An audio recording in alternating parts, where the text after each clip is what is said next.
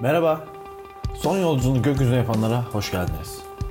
Ee, dördüncü bölümde sizlerle e, farklı şeyler konuşacağız. Bu hafta da biraz ülkemizin dışına çıkıp dünyanın en çok kayıp verilen uçak kazalarına bir göz atmak istedim.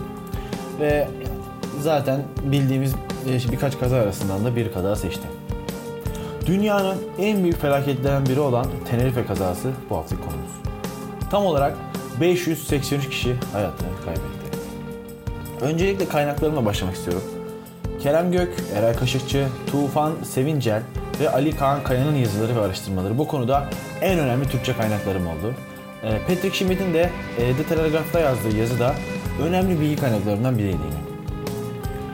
Kanarya Adaları'nda bulunan en büyük havaalanı olan Gran Canaria Uluslararası Havaalanı'nda bir adet bombanın patlaması aslında bir şeylerin ters gideceğinin habercisiydi. Bomba patlamasının ardından Gran Canaria kapatılmış ve tüm uçuşlar Tenerife'ye yönlendirilmişti. Günlerden pazardı ve zaten tatil döneminde oldukça yoğun olan Tenerife Havaalanı bu uçuşların da gelişiyle akıl almaz bir yoğunluğa ulaşıyordu. Los Rodeos'taki hava trafik kontrollerinin işi her geçen dakika daha karmaşık bir hal alıyordu. Yoğunluk nedeniyle uçakların park etmeleri için yer bulmak gittikçe zorlaştı.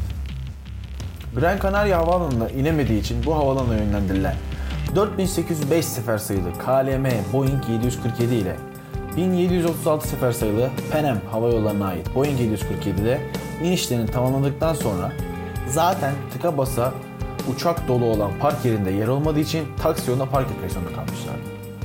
Uçaklar bu kompleks durumda Gran Canaria'nın e, meydanında sorunun çözümünü ve uçuş için kendilerine sıra gelmesini beklerken durumu daha da karmaşık hale getiren tüm havalanlarını kaplayan bir sis havalanının üzerine oturmuştu. Las Palmas Havaalanı tekrar hava trafiğine açıldığında Tenerife'de bekleyen onlarca uçak Las Palmas'a gidebilmek için acele etmeye başlamıştı.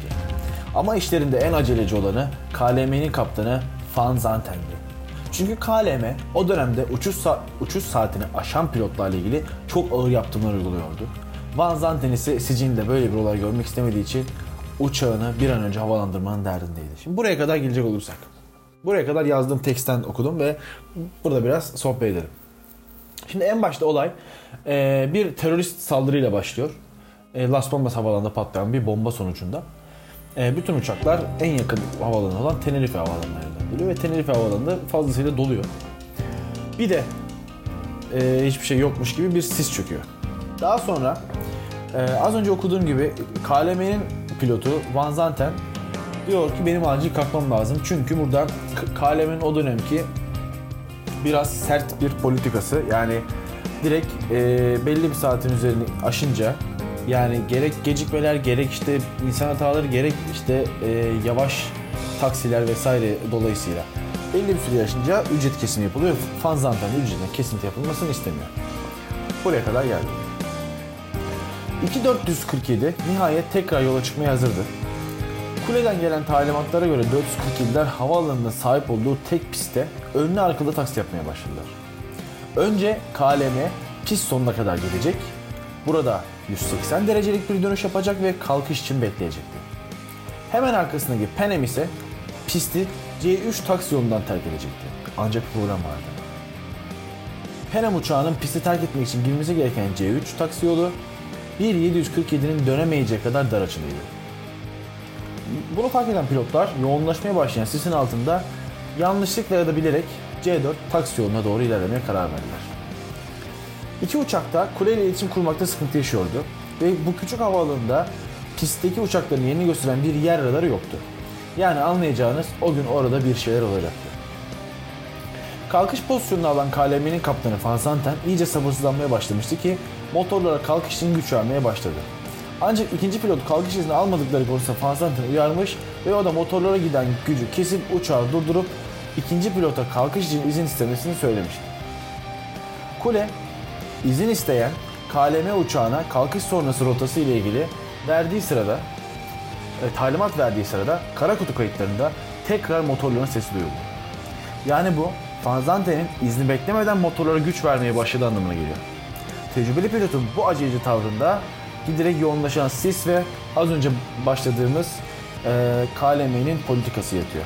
Çünkü havaalanı kapatılırsa sis nedeniyle KLM uçuşları gecikecek ve muhtemelen ücretine bir kesintiye gidilecek. Ancak bu sırada KLM kalkış için pisti hazırlanmaya başlamıştı bile. Kuleden gelen bu talimat kara kutu kayıtlarında tam olarak şöyle geçiyordu. Okay, stand by for takeoff. I will call you. Tamam, kalkış için bekleyin, size haber vereceğim. Fakat ne yazık ki bu talimatın yalnızca okey kısmı net olarak duyuluyor. Geri kalanı cızırtı nedeniyle anlaşılmıyor. Bu konuşmaların hemen ardından Penem uçağı hala pistte olduğunu bildirse de bu ses de KLM uçağının kok- kokpitinde cızırtılardan ibaretti. Durumdan şüphelenen KLM'nin uçuş mühendisi ve ikinci pilot, kaptan pilot Van Zanten'i piste olası muhtemel Penem uçağı konusunda uyarsalar da Van Zanten kendinden emindi ve pistte hızlanmaya devam ediyordu. Evet o zamanlarda ki muhtemelen şu anda da vardır muhtemelen.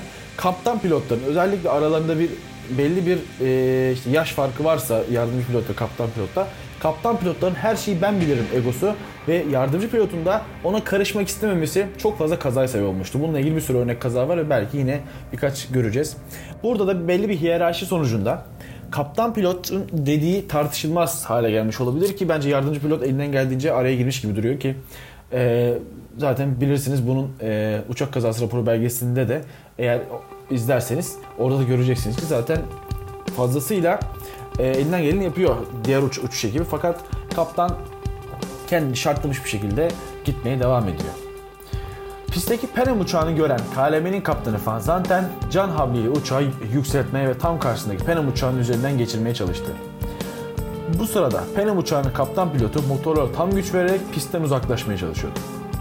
KLM uçağının kalkıştan hemen önce depolarını Amsterdam'a geri dönecek kadar yakıt ile doldurması, Penem uçağının üstünden geçecek kadar havalanmasına engel oldu ve KLM uçağı yaklaşık 260 km bölü saat hızla Penem uçağına çarptı. Çarpışma esnasında Penem uçağı burnunu C4 taksiyonuna çevirmişti. Yani çarpışma tam olarak kafa kafaya değildi. KLM uçağı Penem uçağına sağ tarafından çarpmıştı. Ve belki bu da olası bir e, yani bağız biliyorsunuz bir yani iki uçak birbirine gelirken biri 200 ile diğeri de 150 ile gelirken birbirlerinin tam burundan çarpsalar bu hız 350 olacaktı ve muhtemelen e, iki uçak da tuzla buz olup e, daha büyük facia, daha büyük patlamalar olabilecekti belki de e, Penem uçağının pilotu olabildiğince daha fazla can e, kurtarmak için o hamleyi yapmıştı diyebiliriz. KLM uçağının gördüğü e, KLM uçağını gördüğü anda motorlar tam güç verip pistten kaçmayı deneyen Penem'in kaptanı Grabs ne yazık ki başarılı olamamıştı. Nitekim Penem uçağının üst kısmına çarpan KLM uçağını sağ uçtaki motoru Penem kokpitinin hemen arka tarafını parçaladı. Ki motorun ne kadar hızlı döndüğünü e, bilmeyenler varsa hani Google'a uçak motoru ile ilgili birkaç video arattığında görürler ki uçak motoru önüne çıkabilecek, her şeyi parçalayabilecek bir güce sahiptir. Penem uçağının üstünden geçmek için havalanmaya çalışan KLM uçağı çarpışma anında anından sonra bir miktar daha yükseldi ve yaklaşık 150 metreye çıktıktan sonra yere çakıldı. Yere düştükten sonra da yaklaşık 300 metre piste sürüklemeye devam etti. Evet, daha fazla yani kazanın e, nedenlerine ve aradaki psikolojik nedenlere, işte şirketlerin uyguladık, uyguladığı mobbing şartlarının getirdiği nedenlere ve işte pistle ilgili, havayla ilgili, işte trafik kontrolü nedenlere değindim. Bu kadar insanın öldüğü bir kazayla ilgili daha fazla ayrıntı verip kendimi ve siz dinleyenleri üzmek istemiyorum. Ee, ve bu olayı burada bitirmek istiyorum. 583 kişinin öldüğü bu facia çok önemli kazanımları sağladı tabii ki. Ee, hemen Tenerife Havaalanı'na bir e, sinyalizasyon sistemi işte bir radar getirildi ve en azından hiçbir zaman bir daha bu yüzden başka bir insan e, ölmemesi için elinden gelen, elinden gelen çaba etkiler tarafından sağlanmıştır muhtemelen ki böyle bir şey yaşamadık. Hem terörist bomba hem de bir takım insan hataları arasında meydana bir felaket gelmişti. Her bölümü son yolculuğunu gökyüzünde yapan, havada hayatını kaybeden insanların adadığını artık beni dinleyenler biliyor. Bu bölümü de Tenerife Havaalanı'nda o gün hayatını kaybeden 583 kişiye gelsin. Son yolculuğunu gökyüzüne yapanlara selam olsun. Bir sonraki bölümde görüşmek üzere. Beni dinlediğiniz için çok teşekkürler.